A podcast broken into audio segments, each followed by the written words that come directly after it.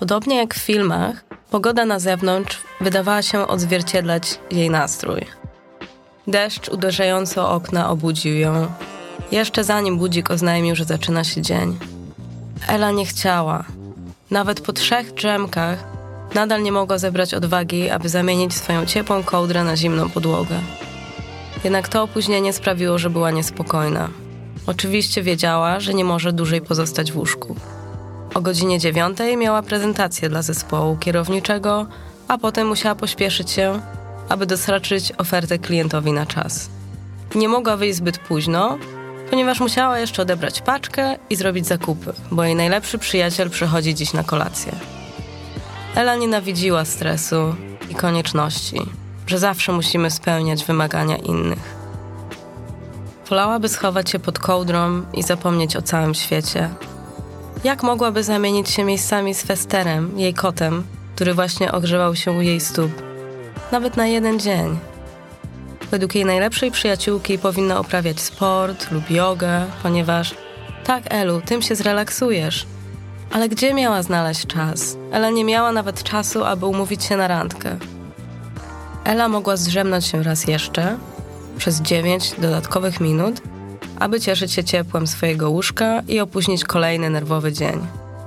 Dziewięć minut na relaks i rozkoszowanie się komfortem koca. Przesunęła rękę po koszulce i poczuła, że sutki próbują przebić się przez tkaninę. Miło było je delikatnie pocierać. Prawie nieobecne, jej ręce opadły na jej ciepłe uda. Stało się to rutyną w ostatnich chwilach snu. Ostrożnie wypchnęła Festera z łóżka stopą. Sorki. I złapała swojego najlepszego przyjaciela. Nazwała go Bob od piosenki Macy Gray o chłopaku na baterię.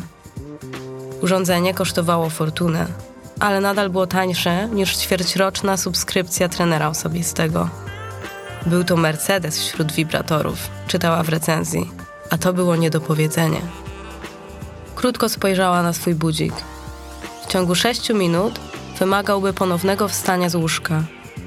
Szybkość, z jaką odłożyła na bok swoje majtki, nie była napędzona pośpiechem, ale chęcią złagodzenia niespokojnego napięcia, które tak bardzo ją stresowało. Bob był miękki i delikatny dla Eli, ale wiedział też, czego ona potrzebuje.